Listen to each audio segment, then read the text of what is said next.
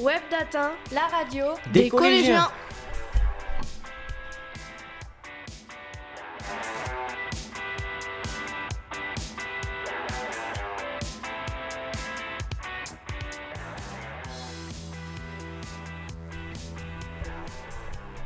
Bonjour à toutes, bonjour à tous. Nous espérons que vous allez bien. Installez-vous confortablement dans vos... pour suivre notre nouvelle émission consacrée aux migrants. Un programme riche puisque nous in... nous intéressons au parcours de ceux et de celles que l'on donne le nom de migrants, réfugiés, demandeurs d'asile. Nos spécialistes et nos témoins vous présenteront les raisons de leurs conditions d'arrivée en Europe, leur vie en France... Les reportages concernent également les migrations dans le monde et les idées fausses, les stéréotypes sur ces migrants, ces réfugiés, et cetera. Sans plus attendre, débutons avec l'émission, avec le parcours des migrants. Bonjour et bienvenue dans l'émission du vingt janvier deux mille cinquante. Et aujourd'hui, nous allons parler des déplacements des migrants et des réfugiés dans le monde. Partout dans le monde, il y a de nombreuses personnes qui essaient de s'enfuir de leur pays pour migrer vers un autre. Mais malheureusement, beaucoup meurent durant le long chemin qui sépare les deux pays l'un de l'autre. Aujourd'hui, nous allons nous attarder sur les déplacements des migrants et réfugiés à travers les océans. Chaque année, énormément de personnes migrent de l'Afrique à l'Europe et plus de cent cinquante mille personnes par an essayent de faire le trajet de la Libye à l'Italie. Malheureusement, il y a plus de quatre mille morts noyés chaque année à cause de leurs moyens de transport. Comme les migrants n'ont pas beaucoup de place dans le bateau, beaucoup d'enfants et de femmes sont abandonnés, maltraités, violés, et les enfants et les femmes tombent enceintes sans le vouloir. Ces personnes seront traumatisées à vie. Nous allons vous parler aujourd'hui de l'histoire de Hassar et sa sœur Inaya, migrants égyptiens de vingt-neuf et dix-neuf ans, qui ont migré un peu partout dans le monde pour arriver en France, plus exactement à Nîmes. Ça commence à Minier, une ville d'Égypte située proche du Nil. Ils ont été contraints de fuir leur pays car il y a énormément d'inondations. Suite à celles-ci qui sont particulièrement désastreuses, leurs maisons et leurs parents périssent dans la tempête et dans l'eau. Forcés de constater qu'ils ne peuvent avoir de vie convenable avec toutes ces inondations, et les dettes impayées de leurs parents, ils doivent quitter leur pays. Malheureusement, impossible de trouver de moyens de transport. Ils quittent donc leur pays à pied pour faire plus de mille trois cents kilomètres en ayant seulement cinquante euros pour eux deux. Hassar et Inaya décident de s'installer dans une ville nommée Seba, qui est, const- qui est située au centre de la Libye. Malheureusement, les loyers sont très chers et ils n'arrivent pas à payer leur loyer malgré les efforts inconsidérables produits pour au final avoir un salaire de misère. De plus, la guerre Liborus a éclaté le quinze juin lorsqu'ils étaient dans leur maison et quasiment toute la ville a été rasée, rasée en un seul bombardement. Une nouvelle fois, ils sont obligés de quitter le pays car ils risquent d'être tués ou même kidnappés pour avoir une rançon. Cette fois-ci, ils trouvent un véhicule et prennent avant de s'en aller des planches de bois et des clous dans le but de construire un bateau pour aller sur le continent européen. Ils savent que c'était comme du suicide, mais n'ont pas le choix que de s'en aller. N'ont pas d'autre choix que de s'en aller. En chemin, la voiture n'a plus d'essence et ils doivent s'arrêter dans une ville pour en prendre. Ils essayent de trouver du gasoil, mais, non, mais en cherchant, ils tombent sur un petit garçon seul, abandonné et couvert de bleu. Une personne vient et lui parle comme si elle, il était son esclave. Hassar et Inaya décident alors de partir avec le garçon nommé Amin. Ils apprennent au cours du chemin que ses parents l'ont abandonné à la naissance et que c'est, la, c'est le vieil homme qui l'a recueilli, entre guillemets. Et il sert de lui comme, son, comme d'un esclave et il le maltraite. Après deux longs jours de déplacement, ils sont affamés et n'ont qu'assassiné eux. Quasiment plus de carburant. Ils doivent s'arrêter à Sirte pour mendier, mendier dans le but d'avoir un peu de nourriture et un drap pour faire la voile de leur bateau.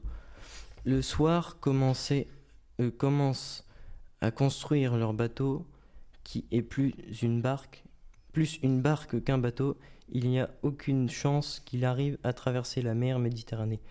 Le lendemain, ils doivent partir car la police n'accepte pas les migrants athées et ils les menacent et disent que s'ils ne quittent pas le pays avant le lendemain, il les tuera. Ils durent donc quitter le pays avec le, le radeau avant qu'il ne soit fini et le gouvernail ne fonctionne pas bien. À peine quatre heures plus tard, le bateau a une petite fuite et ils commencent à vraiment à paniquer. Ils ne savent pas s'il y, s'il y a des bateaux aux alentours et ne voient plus le large. Ils sont perdus et attendent au loin un bateau. Malheureusement, à cause de la montée des eaux, la détection des bateaux ne marche plus très bien. Et le navire ne voit pas Hassar et Inaya. Et Amin, ils doivent voguer pendant encore deux heures pour que la nuit tombe et qu'ils voient un phare. Malheureusement, ils ne voient rien et Inaya s'est endormie et elle est tombée du navire sans qu'ils ne s'en rendent compte et le lendemain, ils ne la trouvent pas. Ils doivent continuer à deux mais il ne reste plus de nourriture et ils ont très faim. Sur le phare, il n'y a personne. Hassar et Amin se nourrissent de poissons pêchés, mais, celui, mais celui-ci n'est pas su, euh, cuit. Et Amin attrape une maladie en le mangeant. Le lendemain, il croise un bateau et soulagement, il voit la barque et prenant au bord Amin et Hassar. Le capitaine leur explique qu'ils prennent environ un bateau plein de migrants par jour et qu'il y a plus de quarante millions de morts noyés chaque année.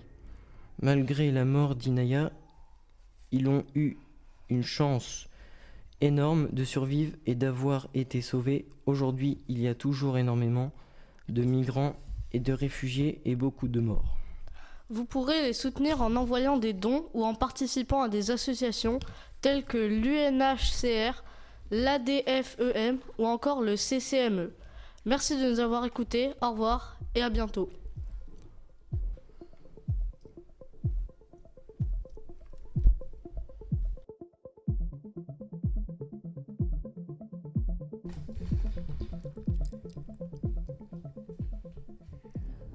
Bonjour et bienvenue. Aujourd'hui, nous allons vous présenter quel est le monde d'un réfugié libyen. Bienvenue sur notre plateau, je vous laisse vous présenter. Bonjour et merci pour cet accueil. Eh bien, je m'appelle Salma et j'ai trente et un ans. Aujourd'hui, je vais vous donner mon point de vue en tant que réfugiée et ancienne habitante de Libye. Déjà, pour commencer, pourquoi avez-vous fui la Libye ? La Libye est un pays miné par la guerre. J'ai toujours été très impliquée pour l'égalité homme-femme, ce qui ne plaît pas à mon père. Il pensait que les femmes sont utiles que pour les tâches ménagères. J'ai trois frères qui sont du même avis que mon père. À l'âge de douze ans, je me suis faite violer par deux de mes frères. Et c'est à mes treize ans que je me suis enfuie de chez moi. Quel est le problème et quelles sont les conséquences d'être un enfant en, Li- en Libye ? Malheureusement, en Libye, les enfants sont généralement abandonnés ou morts. Le problème est que la plupart des enfants sont maltraités, se font tuer ou se font kidnapper pour obtenir des rançons. Vous êtes partie de chez vous à l'âge de treize ans. N'avez-vous pas eu peur que toutes ces choses vous arrivent ? Je pense tout le temps aux choses qui auraient pu m'arriver. J'en tremble de peur. À quel âge avez-vous eu l'envie de quitter la Libye ? Quand j'ai eu seize ans. Après avoir vécu trois ans dans la rue, j'ai fini par me demander si je ne voudrais pas d'une vie meilleure. Et j'ai tant entendu parler de la France. Il y a-t-il quelque chose qui vous a particulièrement marqué en Libye ? On y vit dans une société patriarcale, où l'égalité homme-femme n'existe pas.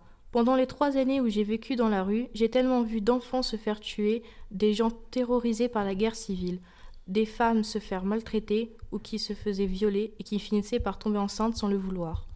Comment avez-vous fait pour quitter le pays ? Cela a été compliqué, car près de mille cinq cents personnes veulent migrer vers l'Europe. Pour y arriver, nous devons traverser la, la mer avec des bateaux de, en très très mauvaise qualité. Il y a près de quatre mille morts noyés par sauvetage. Quels souvenirs gardez-vous de votre première traversée en bateau ? Déjà, ma première traversée était Libye-Italie. J'en garde un très mauvais souvenir. J'ai dû attendre trois mois pour monter sur un bateau qui était bien sûr en mauvais état. J'avais dix-sept ans à l'époque et voir tant de personnes mourir de noyades m'a tant traumatisée. Quand vous êtes arrivé en Italie, que s'est-il passé ? Arrivé en Italie, le peu de survivants que nous étions, nous avons été conduits dans un camp de migrants. Là-bas, nous attendons des camions qui nous conduiraient en France. Est-ce que les camps de migrants ressemblaient à ce que vous espérez ? Je m'attendais à des petites maisons où les réfugiés y dormaient par quatre. Quand je suis arrivée, j'ai constaté avec dégoût le peu d'hygiène et le manque de place. Nous dormons tous par terre avec de pauvres couvertures. Que mangez-vous dans ce camp ? Je ne suis pas une très grande mangeuse, donc j'offre souvent mon plat à des personnes qui en avaient vraiment besoin. Nous y mangeons des plats faits à base de boîtes de conserve comme des raviolis, et cetera. Combien de temps êtes-vous resté dans ce camp ? Je ne peux pas vous dire la durée exacte, mais j'ai... je n'ai pas attendu l'arrivée des camions. Car je le sais, si j'avais continué d'attendre mon tour, j'y serais restée de nombreuses années. Et je suis partie seule, accompagnée d'une amie, Lina, que je m'étais faite au camp. Comment avez-vous fait pour quitter l'Italie ? Suite à plusieurs jours de marche, Lina et moi rencontrons un groupe de six hommes accompagnés de deux femmes et trois enfants qui partent pour la France dans un énorme camion. Vu la description, je ne serais pas rassurée par ce groupe. Quel a été votre ressenti ? C'est Lina qui, pen- qui pense que nous n'avons pas le choix. Je suis d'accord avec elle, mais j'ai un très, mau- pré- très mauvais présent- pressentiment sur le coup. Est-ce que le voyage s'est bien passé ? Nous sommes très tendus sur le moment, mais sous le coup de la fatigue, je finis par m'endormir. Trop longtemps, en me réveillant, nous étions pr- euh, près de la frontière pour aller en France, mais il faut passer par la montagne. Deux hommes finissent par tous nous accompagner. Savez-vous combien de temps avez-vous mis pour arriver en France ? La traversée a pris seize heures et c'était de nuit. Les enfants étaient tous ex- exténués. Nous sommes arrivés par une station de ski et nous avons pris la route pour un camp de migrants. Comment avez-vous obtenu votre nationalité française ? Cinq ans après être resté dans ce camp, je finis par rencontrer mon mari actuel. Au bout de cinq mois de relation, il finit par me demander en mariage. Il veut donc qu'on, qu'on fonde une famille et suite à ce mariage, je peux donc demander la nationalité française. Je connais et je parle très bien le français. Suite à l'acquisition de votre nationalité française, qu'avez-vous fait par la suite ? J'ai vingt-cinq ans à l'époque et il est, peu ta- il est un peu tard pour faire des études. Mon mari et moi avons eu l'idée de fonder une, une association qui aiderait particulièrement les femmes libyennes dans leur migration ou autre.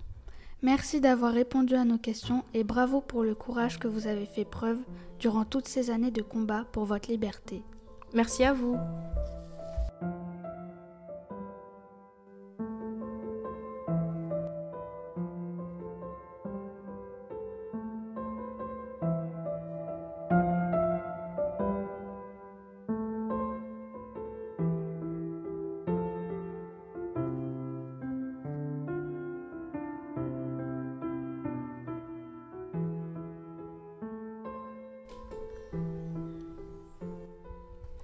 Merci à Camille et Sullivan pour leur analyse sur ces migrations. Nous remercions également Luan et Angelina. D'autres personnes fuient leur pays du fait des catastrophes naturelles. C'est le cas des réfugiés climatiques.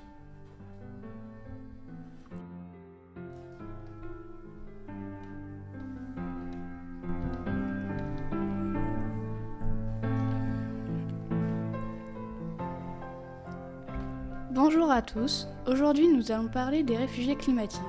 Nous accueillons Madame Durand, géographe spécialiste des migrants.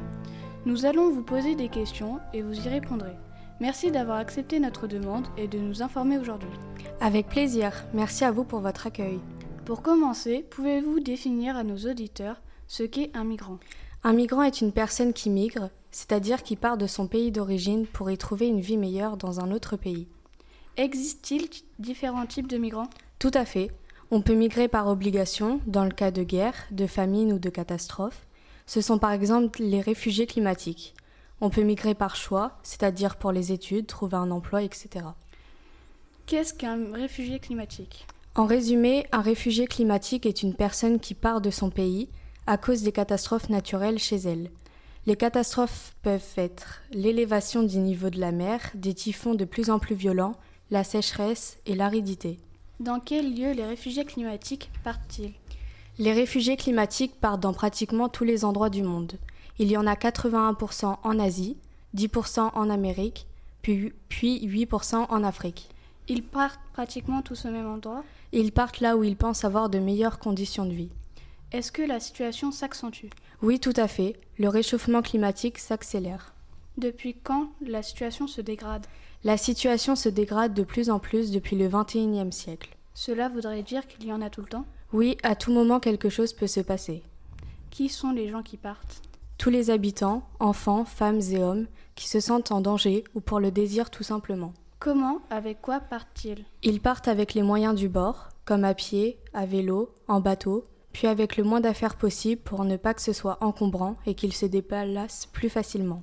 Quelles sont les conséquences dues à ce changement ? Les conséquences sont qu'il y, ont, qu'il y a moins de personnes dans les pays en danger, donc plus dans les pays en sécurité. Il y a aussi plus de personnes sur les routes. Est-ce que c'est vrai que le tiers de la population parte de chez eux à cause des catastrophes naturelles ? Oui, c'est vrai, un tiers de la population environ part.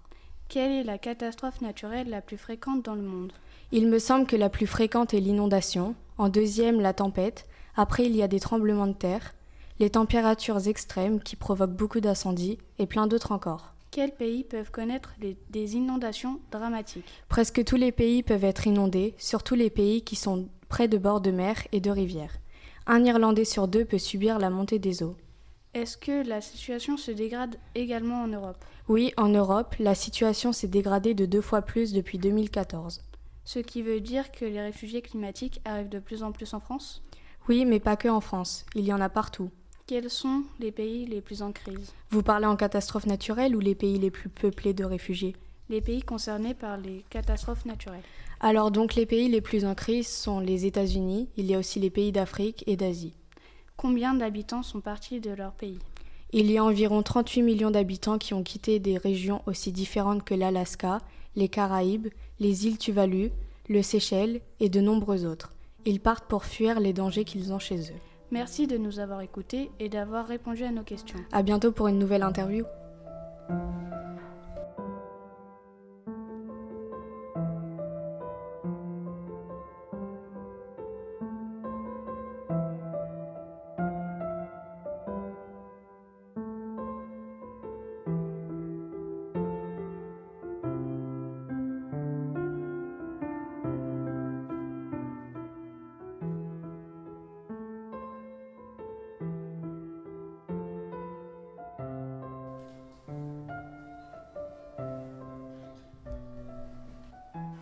Bonjour, nous nous retrouvons pour ce reportage pour parler des réfugiés climatiques.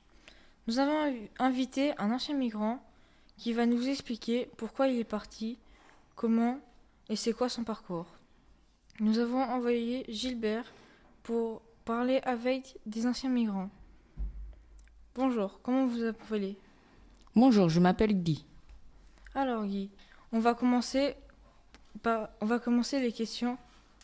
Pourquoi vous avez fui votre pays et pourquoi êtes-vous venu ici ? Je suis partie de mon pays parce que la chaleur est insoutenable. Les plantations ne poussaient pas avec la chaleur. Quand êtes-vous partie ? Je suis partie en deux mille cinq. Donc vous êtes partie il y a dix-sept ans. Et c'est quoi votre parcours ? Mon parcours que j'ai fait a commencé à pied. J'ai traversé la Libye pour arriver au bord de la mer, puis traverser la mer Méditerranée en, à, en petite barque pour arriver en Italie. Mais l'Italie, l'Italie nous a rejetés. Je suis donc partie pour la France.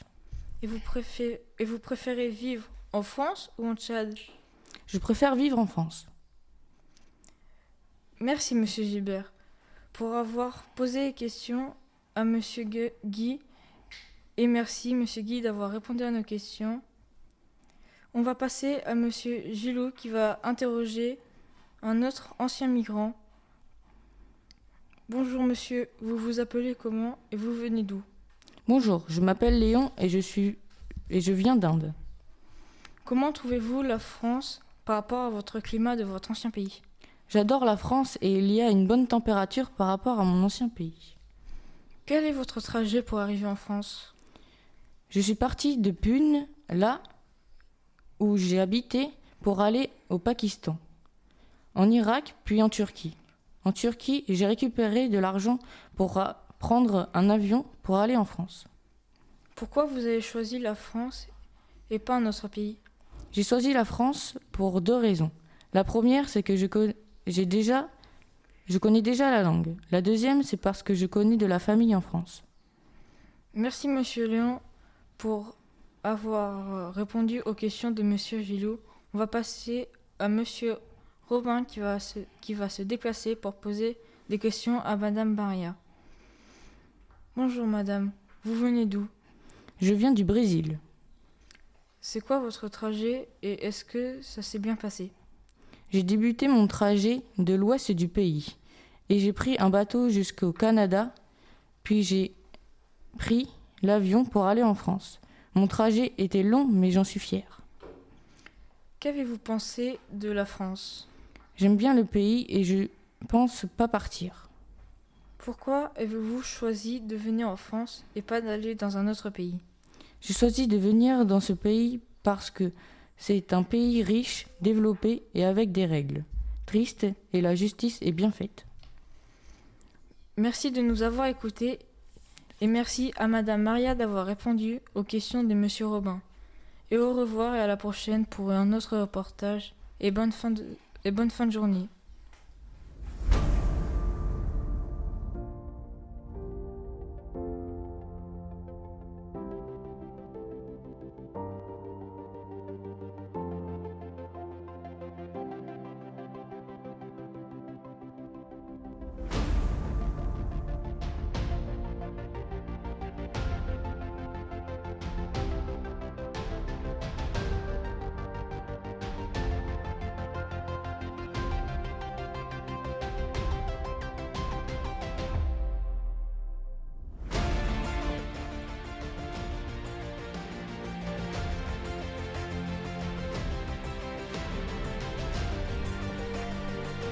Les guerres, les dictatures ne sont pas les seules raisons du départ des populations. Le réchauffement climatique cause de plus en plus de catastrophes naturelles. Celles-ci conduisent des migrants de plus en plus nombreux à quitter leur pays. Comment sont-ils accueillis en Europe ? C'est, c'est notre nouveau sujet avec Mélissa Maël, Melvin, Noah et Angelina.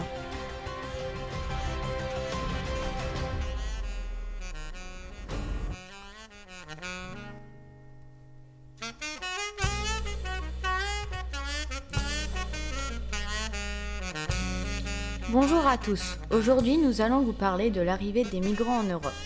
Nous allons rencontrer Jacques Wilson, un expert dans le domaine des migrants. Bonjour Jacques, pouvez-vous nous présenter le fonctionnement de Frontex ? Bonjour, alors Frontex est une agence européenne de grandes frontières et de garde-côtes. Elle aide les États membres de l'Union européenne et de l'espace Schengen à sécuriser leurs frontières extérieures.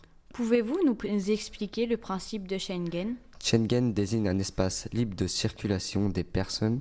Ça implique le libre franchissement des frontières par tous les individus.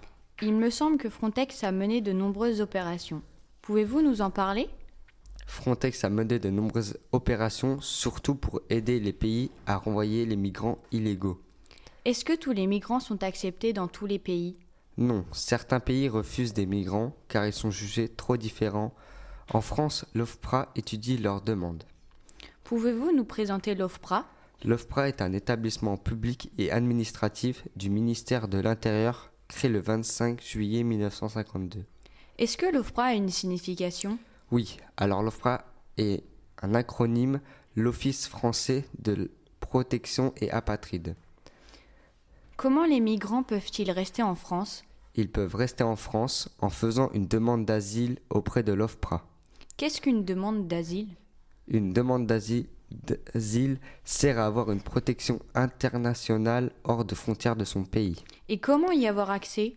Tout simplement en se rendant auprès d'une SPADA. Mais qu'est-ce qu'une SPADA ?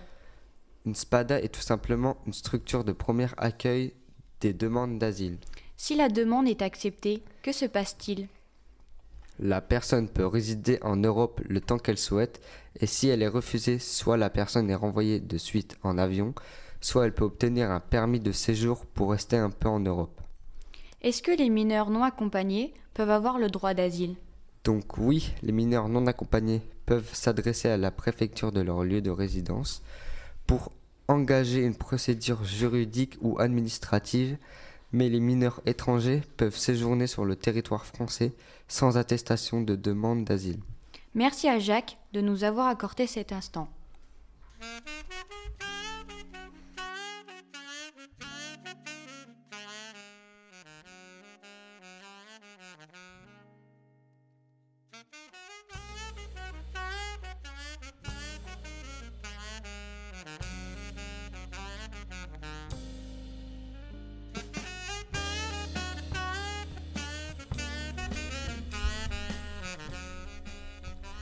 De suite, nous allons passer à l'interview de Noah Jones, un membre de l'équipage de l'Aquarius.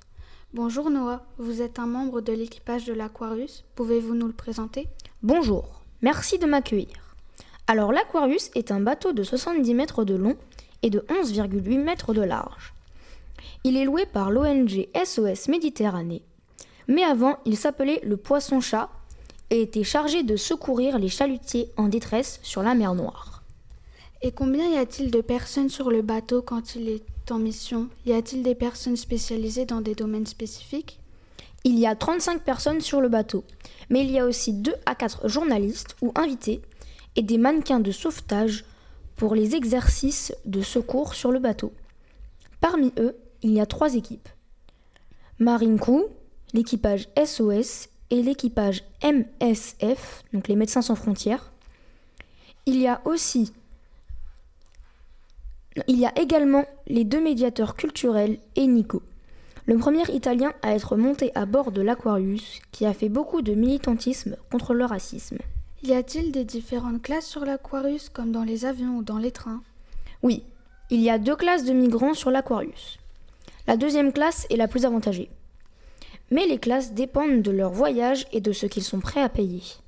Est-ce qu'il y a des pays où les gens ne peuvent pas fuir et ne veulent pas d'aide de l'Aquarius ? Oui, malheureusement. La Libye, après la révolution de deux mille onze. Combien de personnes ont été sauvées par l'équipage de l'Aquarius ? L'Aquarius et son équipage ont secouru environ trente mille migrants. Eh bien, merci d'avoir répondu à nos questions. Au revoir et bonne continuation. Merci à vous. Bonne journée. Merci à Noah Jones d'avoir échangé avec nous et merci à vous de nous avoir écoutés sur WebDatin, la radio des collégiens.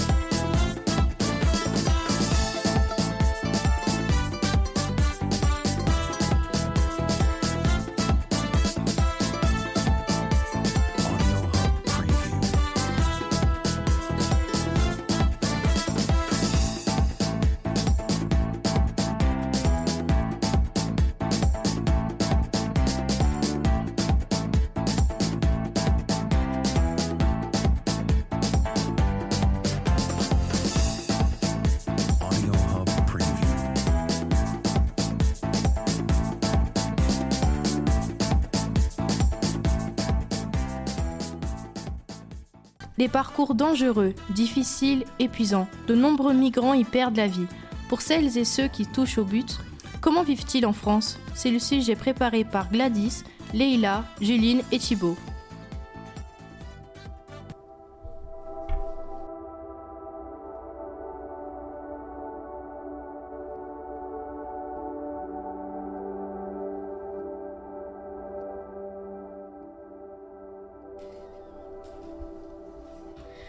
Dans Histoire du monde, nous allons nous intéresser à la vie des migrants en France. Arrivés en France, les migrants ne sont pas toujours bien accueillis. Certains vivent dans les rues, avec peu de moyens et dans des conditions difficiles. L'intégration est assez dure quand on arrive dans un pays dont on ne connaît pas la langue. Ils rencontrent de nombreuses difficultés, c'est pour cela que nous allons interviewer Mademoiselle Atengo et Monsieur Bongo. Bonjour Madame Atengo. Pouvez-vous vous présenter s'il vous plaît ? Bonjour, je m'appelle Madame Atengo, j'ai trente-cinq ans, je suis algérienne et j'ai quitté mon pays à l'âge de dix-sept ans. Pendant cinq ans, j'ai vécu les pires années de ma vie. Avez-vous eu des difficultés à franchir la frontière en France ? Oui, ça a été compliqué de la traverser car les forces de l'ordre m'ont refoulée ainsi que d'autres migrants. J'ai dû passer une évaluation de minorité pour savoir si j'étais mineure ou pas. Après avoir été reconnue mineure, on m'a orientée vers un autre département. Considérez-vous que vous avez eu de la chance comparée à d'autres enfants? Oui, on peut dire ça. J'ai fini par vivre aux abords de gares, par dormir dans les rues. Des enfants n'ont pas eu la chance d'être pris en charge par le département ou chez des personnes qui accueillent des jeunes migrants. Comment vous êtes-vous intégrée à la France? Avez-vous eu des difficultés à apprendre la langue française? Je me suis plutôt bien intégrée. Le droit d'asile m'a permis de travailler et d'obtenir un salaire. Et non, je n'ai pas eu de grandes difficultés à apprendre la langue française. Étant jeune, cela était plus facile. Les cours de français étaient le seul lien social que j'avais eu avec d'autres personnes. Avez-vous obtenu de l'aide par des associations? Oui, j'ai eu de l'aide de la part de l'UNICEF, qui aide les enfants dans le besoin, ceux qui n'ont personne pour veiller sur eux. Eh bien, nous vous remercions d'avoir répondu à nos questions, et nous vous disons au revoir et bonne continuation. Et oui, ce n'est pas toujours facile pour les migrants l'arrivée en France, car il faut qu'ils apprennent la langue française, qui est assez compliquée pour les étrangers. Il faut qu'ils obtiennent le droit d'asile et non pas forcément la protection des associations. Maintenant, nous allons interviewer Monsieur Bongo. Bonjour Monsieur Bongo, je vous laisse vous présenter. Bonjour, je m'appelle Monsieur Bongo, je suis originaire d'Afghanistan, j'ai cinquante-quatre ans et de mes vingt-neuf, vingt-neuf ans à mes trente ans, trente-six ans, j'ai été clandestin. Comment se sont passées ces huit années en tant que migrant? Elles ont été très difficiles, mais grâce à des aides, j'ai pu m'en sortir. Quelles aides avez-vous obtenues? En quoi oui. vous ont-elles aidé? J'ai obtenu des aides comme des associations, des O N G et, des, et d'autres migrants à traverser la frontière franco-italienne, puis Puis il y a aussi la, le droit d'asile qui, malgré sa difficulté à obtenir, il m'a quand même bien aidé. En quoi consiste le droit d'asile? Le droit d'asile est un moyen de bien s'intégrer à la France et surtout à la commune. communauté, il m'a pr- permis d'être protégé par la France de, du fait de la situation dans mon pays après que le droit d'asile m'était accordé, j'ai obtenu un statut de réfugié. Avez-vous du mal à apprendre la langue française ? Oui car, euh, oui, car en tant qu'adulte, je n'ai pas eu le droit à la scolarité. J'ai cependant, cependant pu bénéficier de cours grâce à France Inter d'Asile. Êtes-vous perturbé par votre identité ?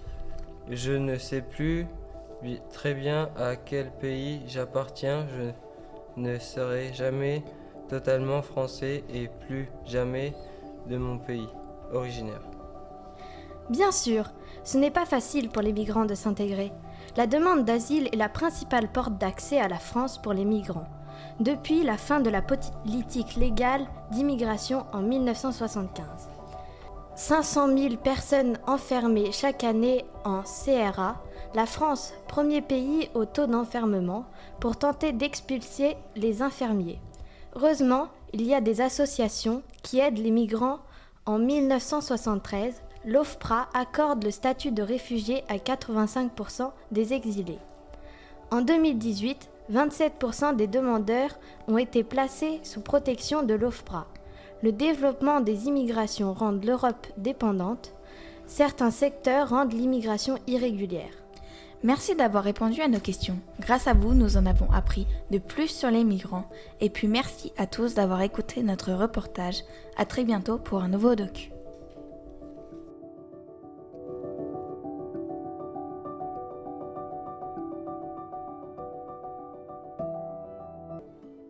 À une autre échelle, passons maintenant à l'étude des migrations dans le monde.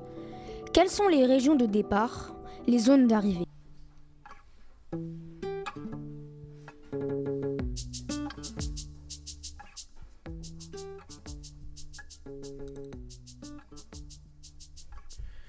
Bonjour.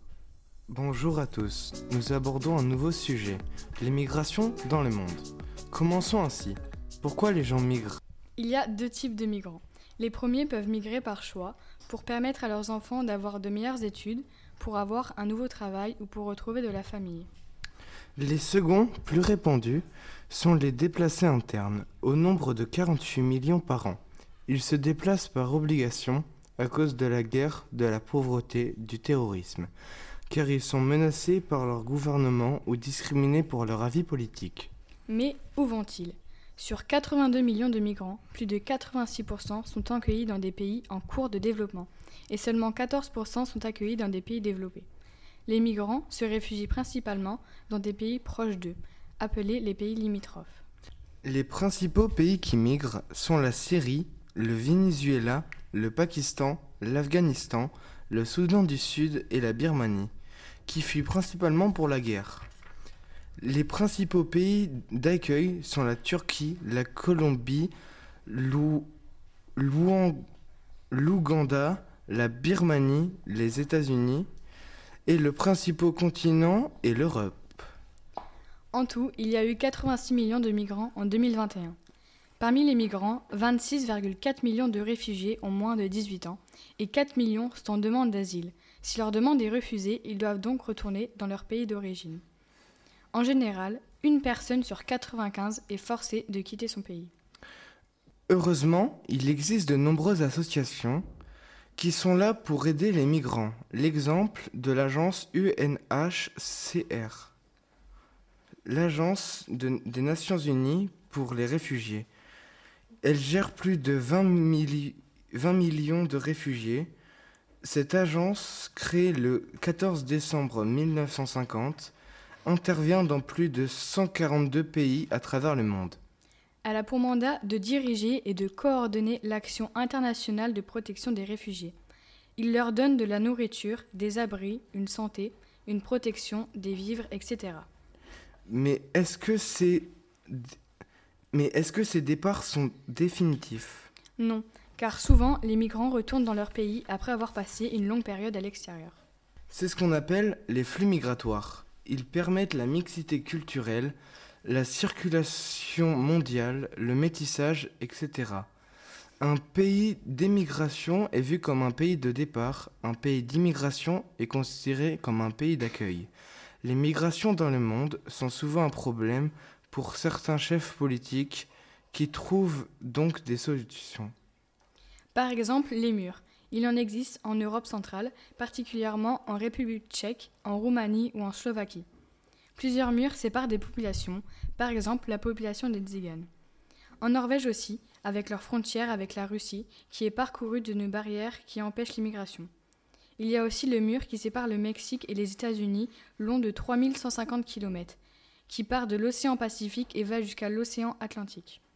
Un mur dit de pacification civile est construit en Bagdad, à Bagdad pour séparer les quartiers sunnites des quartiers chiites de la capitale irakienne. Depuis deux mille huit, des barrières de plus de quatorze kilomètres de long séparent l'Égypte des murs dits de pacification civile et en construction à Bagdad, pour séparer les quartiers sunnites et des chiites de la capitale irakienne. Depuis deux mille huit, des barrières de plus de quatorze kilomètres de long séparent l'Égypte de la bande de Gaza, qui est une bande de terre d'environ quarante kilomètres qui empêche l'entrée des Palestiniens sur le territoire égyptien. Depuis deux mille onze, les gouvernements ont observé une forte hausse des murs dans le monde. Il y a tout le temps de nouveaux murs en construction. Il existe en tout plus de quarante mille kilomètres de murs dans le monde. Mais sont-ils vraiment efficaces ?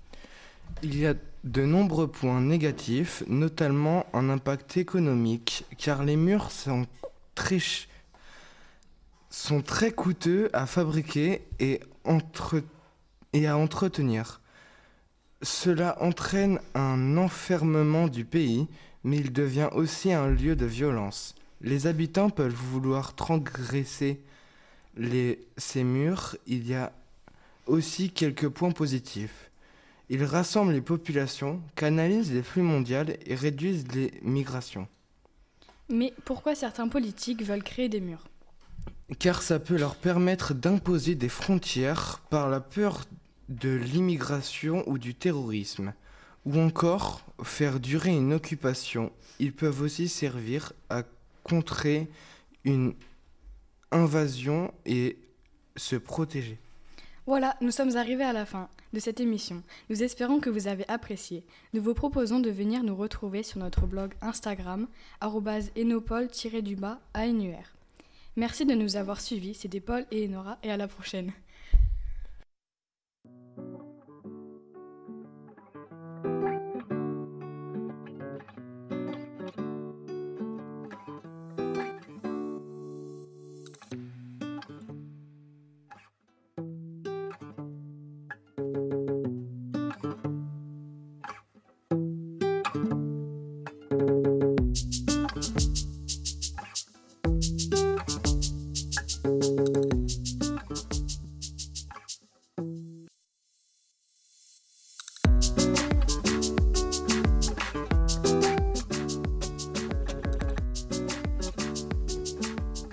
Les migrants ont des, ont des régions de départ comme le Mexique, l'Amérique centrale et les Caraïbes. Et les migrants ont aussi des pays d'accueil comme l'Argentine, les États-Unis et le Canada. Il peut aussi y avoir des pôles majeurs comme l'Amérique du Nord et l'Europe de l'Ouest. Certains pays construisent des murs pour limiter l'entrée des migrants. Il s'agit par exemple du Brésil, des États-Unis, de la Chine ou de l'Union européenne. Ils refusent les migrants illégaux et accueillent peu de migrants légaux. Les migrants internationaux ont évolué parce qu'en dix-neuf cent soixante-quinze, on comptait cent millions de migrants dans le monde et en deux mille quinze, on atteint deux cent trente millions de migrants. L'évolution du flux migratoire en deux mille treize, les migrants représentaient trois pour cent de la population mondiale. Les migrants vont généralement s'installer dans les pays limitrophes les plus proches, pour quatre-vingt-six pour cent d'entre eux, ou en Europe, et aux États-Unis, pays riches et développés. Merci de nous avoir écoutés et à bientôt. De nombreuses idées reçues circulent au sujet, au sujet des migrants, des réfugiés, des étrangers. Pour démêler le vrai du faux, nos quatre experts, Anaïs, Alicia, Stacy et Nolan.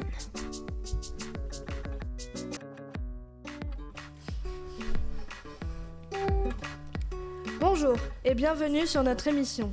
Notre thème du jour, réfugiés, migrants, étrangers. Les fausses idées, quel regard, quel regard porte le monde sur eux ? Un étranger est une personne qui réside en France mais ne possède pas de nationalité française. Quel est le régime scolaire des descendants d'étrangers ? En Ukraine, l'école est obligatoire de six à dix-sept ans. Il comporte trois niveaux. Primaire, secondaire, supérieur.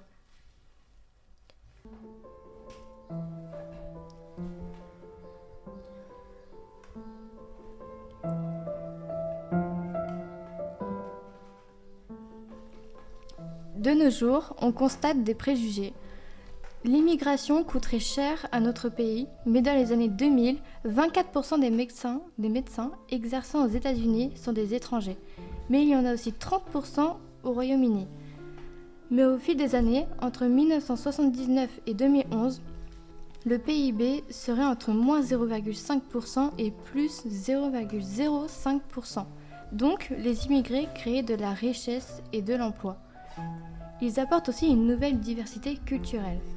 Mais les immigrés font-ils baisser les salaires et prennent les emplois français ? Vérifions cela. En deux mille dix, à peine un dixième de la population étaient des immigrés. Mais s'ils retournaient dans leur pays d'origine, cela ferait diminuer le taux de chômage en France. Ça ferait plus d'emplois libres pour les chômeurs. Mais les immigrés des pays tiers contribuent à la croissance du P I B. Ils prennent les emplois dont les Français ne veulent, les emplois difficiles aux horaires décalés. Pourquoi les enfants d'immigrés sont plus en échec scolaire que les autres enfants ? Nous avons la réponse. Ceci est plutôt vrai au départ, car ils font partie de milieux sociaux plus défavorisés. Mais les descendants d'immigrés sont moins touchés par l'échec. Ils rencontrent plus souvent l'échec, à cause de leur milieu beaucoup plus défavorisé. Cela ne se vérifie plus, plus une fois leur intégration réalisée. Et pour finir, l'immigration augmente-t-elle? En effet, mais elle n'augmente pas tellement massivement, car elle n'augmente que de un virgule quatre point entre mille neuf cent soixante-quinze et deux mille treize. Il composait en mille neuf cent trente et un six virgule six pour cent de la population. Puis au fil des années, l'immigration et une évolution des pays d'origine. Entre mille neuf cent soixante-deux et deux mille douze, nous sommes passés de soixante-dix-neuf pour cent à, à seulement quarante-six pour cent pour tous les immigrés d'origine européenne. Seulement trois régions rassemblent près de soixante pour cent des immigrés en deux mille huit. La Côte d'Azur avec seulement neuf pour cent, onze pour cent pour les Rhône-Alpes et trente-huit pour cent pour les Îles-de-France. Et en deux mille trois, un grand changement est apparu. deux cent trente-cinq mille immigrés sont arrivés en France et quatre-vingt-quinze mille l'ont quitté pour les études, emploi, et cetera. Donc, dans le solde migratoire, les personnes immigrées s'établissent donc à cent quarante mille pour deux mille treize. Aujourd'hui, le nombre de migrants diminue en dehors de l'accueil des réfugiés ukrainiens. Les conditions d'accueil sont en effet de plus en plus strictes. Et pour terminer, un reportage sur les réfugiés. Nous sommes dans un centre de réfugiés en France.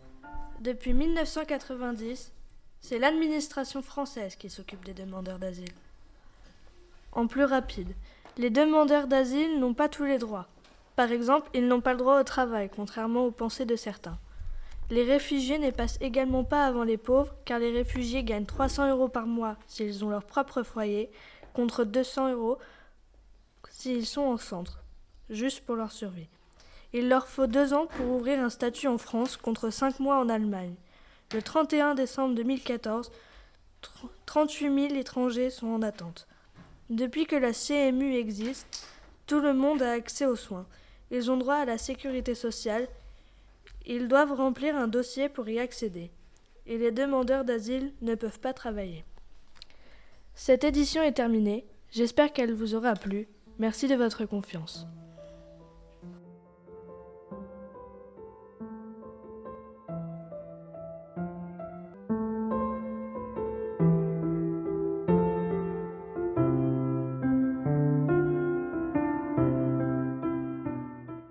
Notre émission spéciale consacrée aux migrants et aux réfugiés touche à sa fin. Nous espérons que vous avez compris, appris grâce à nos spécialistes et nos témoins. Nous vous remercions pour votre écoute et votre fidélité. Nous souhaitons conclure avec ce thème par la présentation d'un livre, celui de Roberto Saviano. Cet écrivain et journaliste italien est connu pour avoir présenté, dénoncé les milieux mafieux, notamment dans son livre Gomorra, paru en deux mille six. Un immense succès qui décrit de façon précise et critique le système des clans mafieux. Un livre qui a déplu aux mafias, Roberto Saviano vit depuis sous la protection policière permanente. Avec En mer, pas de taxi, il nous fait une nouvelle fois réagir. Un livre d'interviews, de photos et de témoignages forts qui vient d'être traduit en français. Ce livre est né après les déclarations méprisantes de Luigi Di Maio en deux mille dix-sept, il parlait des taxis médi- méditerranéens, sauvant des migrants. C'est ainsi que cet ancien député définit le travail des navires des O N G en parlant des taxis de la mer. Roberto Saviano revient sur le grand mensonge et sur la pro- propa- propagande autour de l'immigration et la construction de l'ennemi parfait en la personne du migrant. Il dénonce les, les, renon- les renoncements de l'Europe, avant de prendre position pour ne pas laisser le, ter- le terrain aux extrémistes et aux conspi- conspirationnistes. Écoutons-le lorsqu'il dit « Ne nous posons pas le problème à régler plus tard, mais essayons d'y répondre maintenant. Tout de suite, il y a des gens qui sont en train de mourir, qui ont besoin d'être sauvés. L'ambulance ne se pose jamais de questions politiques. Elle existe pour sauver ceux qui sont malades et en danger. » C'est le principe du sauvetage en mer, la règle d'or.